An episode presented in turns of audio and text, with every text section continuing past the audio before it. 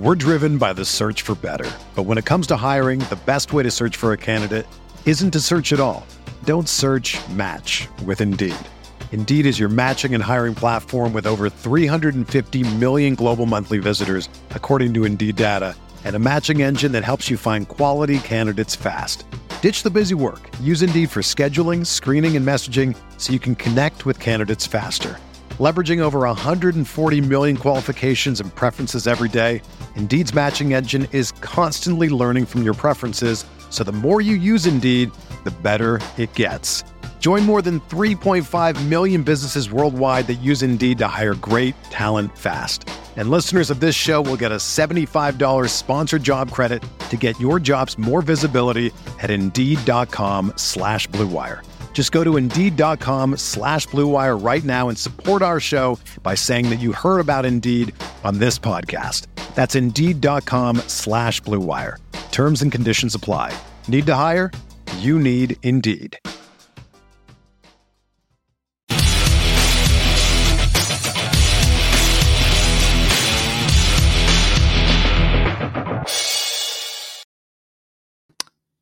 Everyone. Welcome into the Guilty as Charged podcast. This is sort of a morning after bit. I'm kind of doing uh, reviewing the games. I don't know if I'll do this every week, but I did want to do this uh, this morning just because I felt like last night we were all mad on the podcast for for obvious reasons, and uh, you know, it wasn't necessarily the most productive conversation at points. So you know, we were all just kind of letting it out. But uh, I did want to get to some of the bigger points to talk about in reference to this Chargers Chiefs game and, and everything that went down last night. So that's why I did want to uh, kind of record this video uh, and get this show uh, on the road here. I did want to talk about the the main big storyline for me last night, which um, is kind of you know I mean obviously we could talk about Justin Herbert and and how long he'll be out for. That's going to be very important. But in terms of things that determined the outcome from last night. Um, I do think we have to talk about the Brandon Staley decision making. Uh, and then in his press conference, we we heard a lot of the same stuff that we kind of heard in week one. Uh, obviously, it didn't affect us quite as much in that game because when the Chargers did play conservative in week one, it worked out for them and they got the win over the Raiders. Um, but they punted on fourth and short in Chiefs territory on a number of occasions. Obviously, there was the first drive where they take the field goal, which I actually didn't think was that bad of a decision. Um, but ultimately, the Chargers played a much less aggressive game than they played uh, against the Chiefs last season, and of course against the Raiders uh, in the final week of last year too.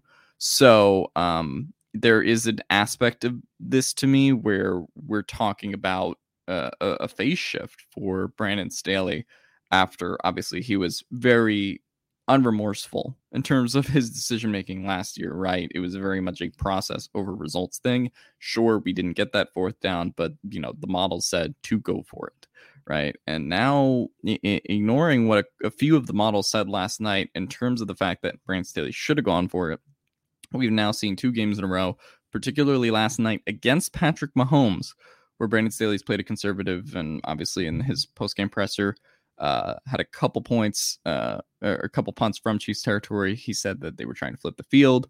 Uh, he trusted the way the defense was playing, and he wanted to pin them back. Um, I don't have to say much to say that this is just not the Brandon Staley approach that we saw in 2021.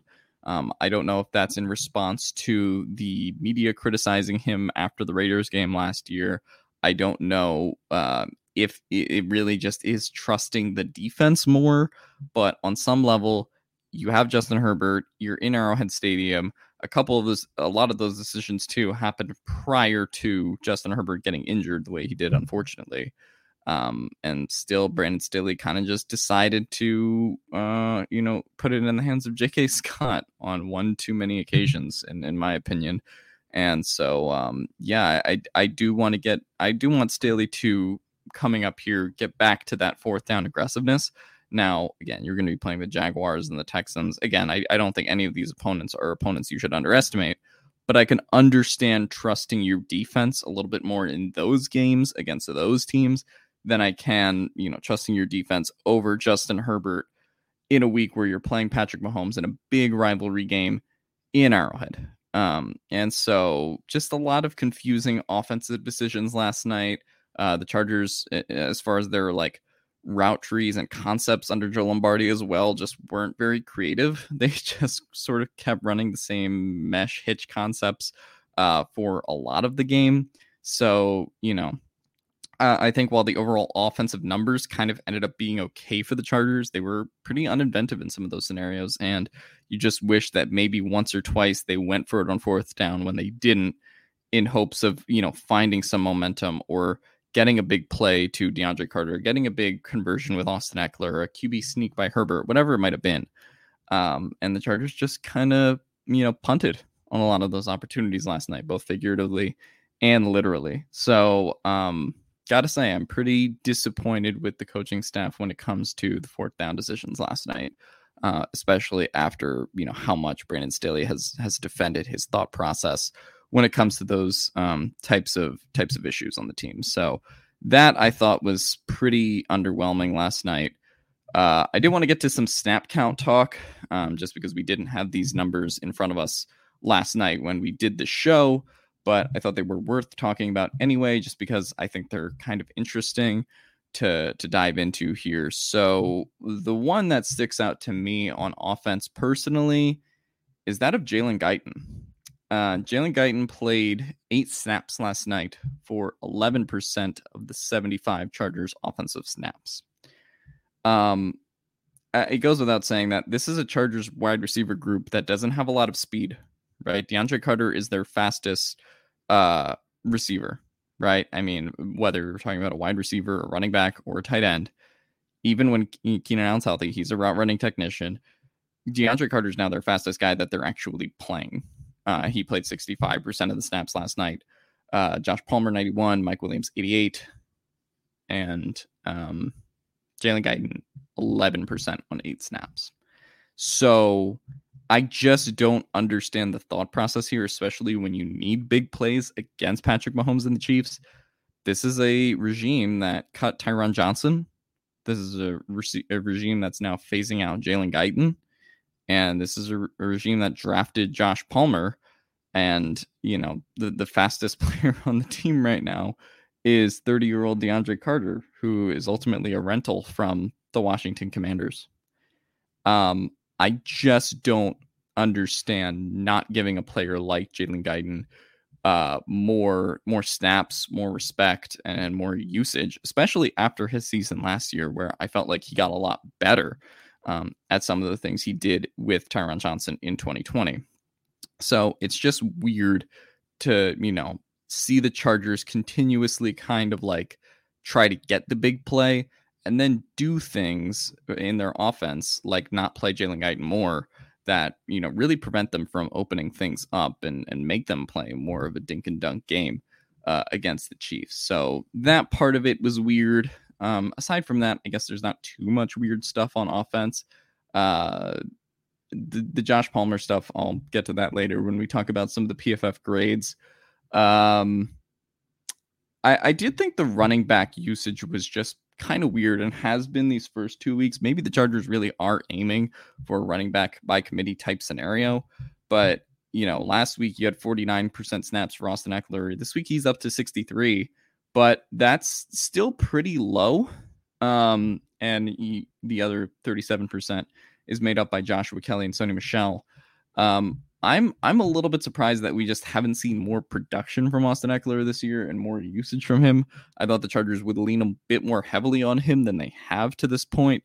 So um, that is a little bit surprising to me on the offensive end. And then when it comes to Joshua Kelly and Sony Michel, I guess I'm not terribly surprised that they're playing uh, Sony Michel that much, but then like, why is Isaiah Spiller inactive?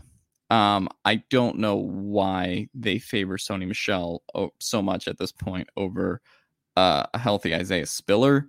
That's something I'd like to more, know more about. Maybe it's just a matchup dependent type situation from week to week. Um, but I, I don't really understand at this point why they feel that that's the option, especially after how Sony Michel's played the first two weeks, which has been pretty mediocre at best at this point. Not a whole lot to point out on the defensive side of the ball in terms of snap count. Um, No, I, I, think everyone is pretty much as expected on the defensive side of the ball. Uh, nothing that really stands out over here. Um, obviously, J.C. Jackson back in the fold. He ends up playing 100% of the snaps. You know, we'll get to how he played those snaps later uh, in some respects, but overall, uh, pretty solid game in terms of how the defense was divvied out uh, snaps wise. And I don't really have too many criticisms over here. Um, overall, the defense played a really great game, um, and I, I don't think it should be understated now just because they lost, right? And and the results obviously, you know, speak for themselves. But they allowed 27 to a Chiefs team, and really they allowed 20 because of the Justin Herbert um, pick six that happened with the Gerald Everett thing, where he should have come out of the game. That, I mean, that's another thing. I, I don't really know why the Chargers went hurry up in that situation, and if they were going to go hurry up, I don't understand why they didn't just try to run the ball with Ekeler um, at that point, especially with it being third and goal. Um, and you get another fourth down play after where you could have reset and done something else. So if the Chargers were going to go hurry up, I don't know why that was the decision. Um, to go A for a passing play then be a passing play to a player who was clearly exhausted um, from from all the usage. And so um, yeah, I, I, don't know. And uh, it, it, does, you know, speak to itself. He had a lot of usage in the second half, and, and Gerald Everett really put it all out there. So you know, you can't can't bash him after last night for sure. Um, especially after Tyler's poll prediction played, yeah, it came true, and he actually out received Travis Kelce, um, which is not something I really expected to happen. But um, that's all I got to say on the Chargers snap counts. Uh, I did want to talk about some PFF grades just so we can kind of generally talk about some of these Chargers topics uh, as well and some of the player performances. Um, let me just pull this up uh, from my Twitter. Uh, the, the, grades are live on PFF if you want to check them out yourself. Um, but top five Chargers offensive grades from Thursday Night Football: Mike Williams with an 81.8, Rashawn Slater with a 78.7, Gerald Everett with a 74.7. Horvath, 74.5. King of efficiency, Zander Horvath at this point. Uh, Corey Linsley with a 71.9. Uh, so obviously that was prior to him coming out of the game uh, in favor of Clapp. But ultimately, Rashawn Slater had a really good game, especially with Matt Feiler kind of failing in this game around him. Norton going down, or sorry, Pipkins going down in favor of Norton, Linsley going down, and then Clapp having to come in. Um, uh, you know, I thought that Rashawn Slater and his dominance so far this year and continuing with what he did his rookie year is actually just really impressive. Mike Williams obviously had a big bounce back game. Was really uh, impressed with him and how he played. Gerald Everett obviously, you know, played well until uh, you know the snap where he, you know he was just exhausted and kind of didn't, and the Chargers decided to go hurry up in spite of that anyway. Um, but yeah, overall good offensive game from all of these guys. Uh, I did, however, want to dip into the negative, unfortunately, and talk about the bottom five offensive grades as well. And I want to talk about this for the defense when we get to that as well. Uh, Matt Feiler, 35.1, Trey McKitty, 46.4, Trey Pipkins, 50.5. The Trey Pipkins one I actually kind of disagree on because I think he only allowed one pressure in 27 snaps. So I'm not sure why his grade is that low in general. That could also be a, a run blocking issue potentially. Um, but I honestly did not think uh, Trey Pipkins was deserving of that grade, to be honest. Josh Palmer, on the other hand, though, had a disconnect with Herbert really all night. Never really got his you know footing under him. I mean, he did get the touchdown towards the end of the game, which probably raised his grade quite a bit from where it would have been had he not gotten that touchdown.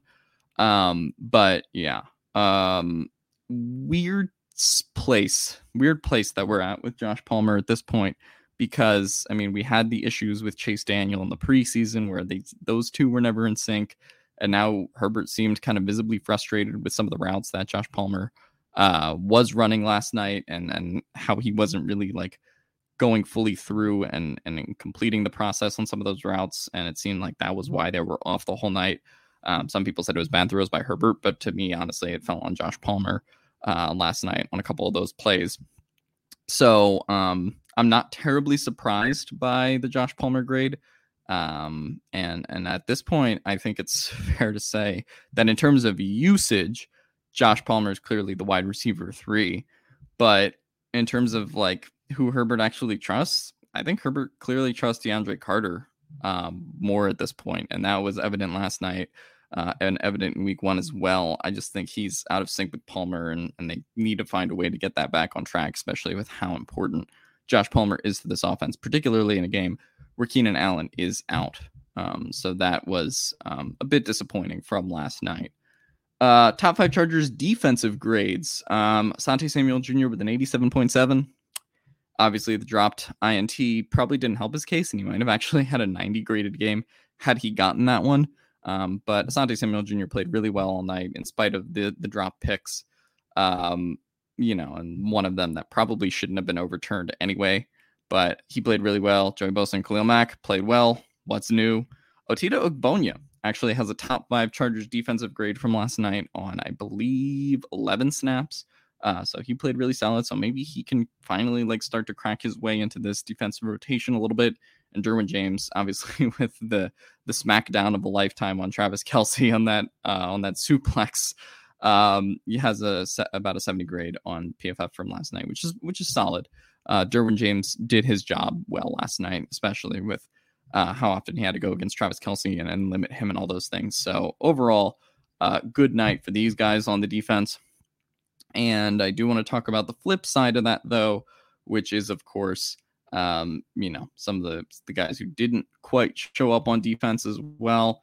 Uh, the bottom five Chargers PFF defensive grades from week two JC Jackson with a 40.1, Drue Tranquill of 40, uh, 40.5, Alohi Gilman of 43.2, Sebastian Joseph Day of 48.1, and Kenneth Murray of 48.6. Um, Sebastian Joseph Day was pretty concerning in this game. Uh, it just felt like he was invisible for large stretches, unlike somebody like Austin Johnson, who actually felt got uh, quite a few quarterback hits on Patrick Mahomes and just felt like he was more involved every play. Um, Sebastian Joseph Day was just kind of MIA this game, and that's that's a little bit concerning, especially with how often, particularly early in that game, the Chiefs were sort of running up the middle and, and having a lot of success. So not the greatest game from SJD. Um, JC Jackson obviously coming back uh, gets cooked by Justin Watson on the touchdown and, and nearly makes a play to get back, you know, in that play, but his hips got completely turned out at the beginning and he just couldn't really recover after that point. Um, but overall, kind of the defensive grades that you would expect. Uh, Drue Tranquill's grade is a little low for me. I actually thought he played better than indicated because his run defense grade was actually pretty high this game than 80, but had some bad coverage snaps, which which dropped his grade quite a bit. Um, but overall, yeah, I would have liked to have seen more from JC Jackson, but at least he got on the field and is kind of working his way back into being that corner. And I think when his feet are under him, uh, things will be fine and, and, and they'll ultimately work out. Um, but yeah, it was just um, a, a, little bit perplexing to see all of these things uh, come into play for the Chargers in terms of their top five offensive guys, their bottom five offensive guys, and then the respective counterparts on the defensive side of the ball. Um, but yeah, that's about it for me of the wrap up. Disappointing loss. Uh, let me know what you guys think about this one in the comments down below. Obviously, prayers and thoughts go out to Justin Herbert, who will be getting MRIs and everything, you know, scheduled for today. Uh, so we hope that you know all that stuff pans out, and then he can play against Jacksonville, and that he's ultimately okay. So that's definitely the biggest concern, uh, leaving the game from last night. But let me know what you guys think the Chargers could have done better to win this game in the comments down below, and let me know if you're concerned. Are you concerned about the Chargers heading into some of these supposedly easier games than the Chiefs, or there's some long term issues that need to be worked out with this team. So let me know what you guys think in the comments down below. I hope this therapy session was good for you, and I will see you guys tomorrow as we are doing a Q&A on Saturday um, and then picking some of the league-wide NFL games. So that should be fun. But uh, see you guys tomorrow.